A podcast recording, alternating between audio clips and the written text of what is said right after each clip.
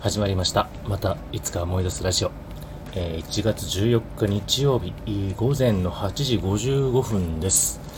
年始、年明けてですね、2回目の、配信となりますが、昨日は雪降りましたね。都内では初雪なんでしょうかね。久しぶりに寒いと感じる夜を迎えてましたね。で、今朝も結構冷え込んでた感じなんで、まあ当然ですけどね、ここ10度前後で多分続くのかなという2月に向けての、最終寒波がこれからやってくるのかなと思いますけども、皆さんいかがお過ごしでしょうか。結構ね、やっぱり朝方は指先とかね、こう足の指先、手足の指先がすごく冷え込んで、結構ね、こう体の体調に左右されるような時間帯になってくるかと思いますんでね、なんて言うんでしょう。歩いてるとね、足とか、指先動くからいいんですけどね、手足は、手の指先とかは本当に、かじかんでしまうという状態になりますんでね、こう結構パーグーとこう動かしながら、血行を良くしてですね、皆さん、少しでも血の巡りをね、良くして体を温めていただければなと思います。なんかこうね、最近ちょっとこういう年になってくると健康に対してのいろんな、なんて言うんでしょう、ネットを見たりとか調べちゃったりとかですね、いろいろと しちゃって、過剰になりすぎちゃいけないんでしょうけどもね、やっぱり常にこう見るようになってしまいましたし、同じような年齢の、特に男同士でもですね、結構健康の話とかになっちゃうのがよくあります。お互いにね、ここが悪くなってさとか、ここが悪くなってこういう食事とってんだよねとかっていうのをですね、結構職場間でもそういう話をしますし、友人関係とかでもね、やっぱりそういう自分たちの体のこととかを、結構カミングアウトし始める年になってきて、実質本当にいろんな問題を抱えてる人が多いなーっていうのをちょっと、ここ最近のね、新年会とかでもね、ちょっとそういう話になったりとか、精神的な部分とか年齢的な部分とか結構話すようになりましたね。で、私もですね、やっぱりここ最近、前回の配信でも話したんですけどもね、やっぱりここ 2,3 ヶ月でだいぶ頭髪がなんか薄くなってきたんですよね。もともと細い髪で、どっちかって言ったらサラサラから猫っ気に近い癖、猫っ気なのかな。もう何もしなかったら本当にぺったりとしちゃうタイプなんですね。で、もともと細い髪質で、どっちかと言ったら、何もしないともうボリューミーではなく、どっちかしたらもうサラペタなんで、どっちかって言ったらこう薄毛に見られちゃいがちな感じなんですね。確かにもう若い時からなんて言うんでしょう、全体的にこう真ん中系とかでサラサラだったんで、もう結構ね、普段から立ち上げたりとかしてドライヤー整髪料をつけてた20代30代だったんですけども、20代が特にそうかな。で、今どちらかというと、左右両方ともこう七三の分け目の癖があるんですね。というのは多分頭頂部の方につむじが2つあって、両方とも分けれるような状態なんですね。左分け、右分け、その頻度をやっていくと多分ね、そのつむじの中間あたりぐらいから全体的にちょっとこう薄く見えてきてるんですよね。で、あと M 字というよりは全体的にこうフロントが、なんて言うんでしょう、分け目をこう交互に色々と使ったりしてるんで、やっぱり全体的にこう前と後ろがちょっとこう負担がかかってきてるなっていうのが正直なんですね。で、普通にしてる分には全然って思うんですけど、やっぱり例えばそうだな、夕食とかで飲みに行ったりとかで、近い距離でこう友達とか知り合いの方と話すると、なんて言うんでしょう、こうダウンライトというか、間接照明とかでね、こう薄暗い感じだったらまたいいんですけど、それが結構顔がパッとこう映るような、顔にこう焦点が合うような照明だと、やっぱり頭頂部とか頭にもやっぱり光が当たるんで、そうするとね、やっぱり直でこう直接なんていうんでしょう、1メートル前後の距離でこう見るとですね、あ、ちょっと地肌見えるねっていう感じなんですよね。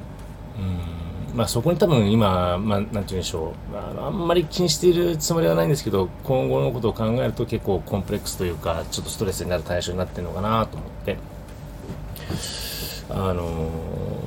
まあちょっと悩み始めてはいますね。で、まああと、運動もしてないんで、これを機にね、なんて言うんでしょう、やっぱりある程度、体にね、お酒の面とか、あと偏食であったりとか、今までがね、結構不規則な仕事、生活をしてたせいもあるのか、やっぱりちょっとね、体のサイクルを考えつつ、あと栄養のあるもの、特に、まあ、髪にね、皆さんご存知だと思いますけども、タンパク質がね、やっぱり、必要だよっていうことでね、ちょっとこう昼食べるものとか、ちょっと考えながらね、ちょっとこれからやっていこうかなと思ってるんで、皆さんも何かこういう食事、こういう運動とかいいのがあったら教えていただければなと思うんですけども、個人的に今これからやろうとしてるのは、まあ、基本的にはまずウォーキングは結構取り入れていきたいなと、まず最低限やっぱりまず歩けるところは歩こうかなと。自転車とか車で行かなきゃいけないところも、自転車だったら歩いても大丈夫かなとかっていうね、ちょっとこううまく距離とか時間と相談して、まあ、なかなか今普段は仕事をしてるときはないんですけどね、プライベートとか休みのときに、ウォーキングの時間を増やそうかなと思っております。で、ランチタイムも、まあね、お休みで奥さんと一緒にいる分にはまあ全然気にしなくていいんですけども、仕事中のランチタイムをね、ちょっとこういろいろと考えて、まあ今一人オフィスなんで、まあ、好きなことを好きな食べ物をまあなんて言うんでしょう、あまり気にせずに、周りを気にせずに食べれるんで、最近はねちょっとサラダチキンとか、あとまあ納豆とか、結構もう、まあ、あとゆで卵買ったりとか、まあちょっと近くにねコンビニがあるんで、ちょっとコスト高くなっちゃうんですけど。まあ、うちはね、ちょっと奥さんも一生懸命仕事してるんで、本当はね、お互いに協力してお弁当を作ってこればいいかなとは思ってはいるんですけどね、なかなかワンちゃんの散歩とかあったりとか、あと前日もやっぱり皆さん、2人とも夜遅く、まあ、特に奥さんがね、結構負荷がかかってるんで、まあ、だったら自分が作れよって話なんですけども、まあ、ちょっとそれ、でも実際にちょっと今後、弁当も考えようかなと思ってますが、とにかくタンパク質を過量摂取ねできるほどのものを作ったり買ってはいないんですけども、タンパク質がね、摂取量をうまく取れるような、ものをちょっと今取り入れながら、あとは仕事の合間とか休みに関してはちょっと筋トレとウォーキングをちょっと取り入れようかなと思っております。あとね、やっぱりまあここはもうちょっと恥じることなく言いますけども、これあくまでもね生理現象というか、まあこういう年になってきたらどうしてもねぶち当たる問題かと思ってるんで、もう AGA の治療薬を投与しようかなと思っております。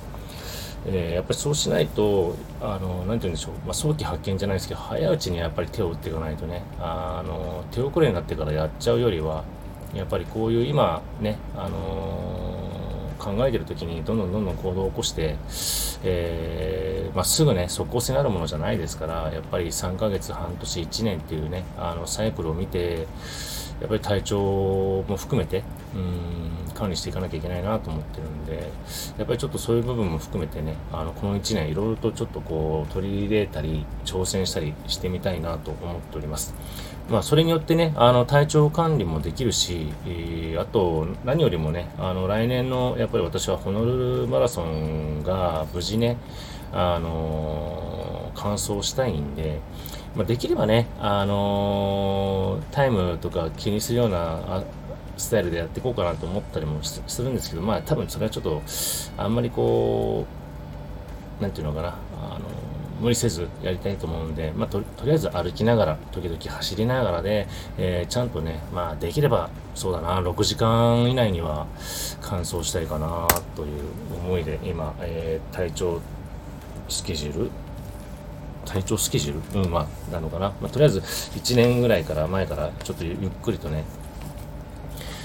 無理せず体づくりと、健康管理をしていきたいなっていうのがちょっとね今年の、まあ、去年末ぐらいからねちょっと考え始めた感じですね。とはいえですねやっぱりちょっと今悩んでるのがやっぱり減酒、もまあ自分との戦いなんで仕方ないんですけどね、今週2もしくは週3で、禁酒なり減酒なりとにかく1週間の飲む量、1日の飲む量を、減らすように今計画しております。去年までは、奥さんがですね、在宅勤務が火曜日、木曜日だったんで、火曜日と木曜日はもう、完全に飲まないっていうスタイルでね、ちょっと進めてたんですね。ただですね、奥さんも優しいんで、1缶ぐらい飲みなよとか、こう言っちゃって、その甘えでね、結構飲んじゃったりとかしてる部分があったんで、ちょっとその辺の甘えをまずね、なくしていきたいなというのと、まあ、プラスもう1日、だから週に3回ぐらいは、禁酒ですね。うん。まあ、なんて言うんでしょう、減酒じゃなくて禁酒ですね、そこに関しては。そう。だって減酒だったら結局ね、今の誘惑に負けて1缶とか2缶って飲んじゃうと多分ね3缶とか4缶ってなっちゃうんですよね。もう結局飲んじゃったからいいやってなっちゃったりとかするんで、だからその辺は、週に3回、特に奥さんがやっぱり在宅の日であったりとか、まあ、あと自分もね、今水木休みなんでこの水木の休みを逆に飲まない日にした方がいいのかなと、休みだからガンガン飲んじゃってる部分があったんでね、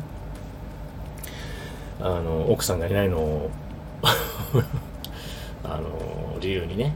なので逆に今言ったようにやっぱり水木をトレーニングの日であったりとかいろいろとねウォーキングする日にして、やっぱり動いた日はやっぱり飲んじゃったら何も効果が得られないと思うんですよね。だからある程度やっぱりもう午前中からまあね愛犬の散歩もあるんで散歩した後に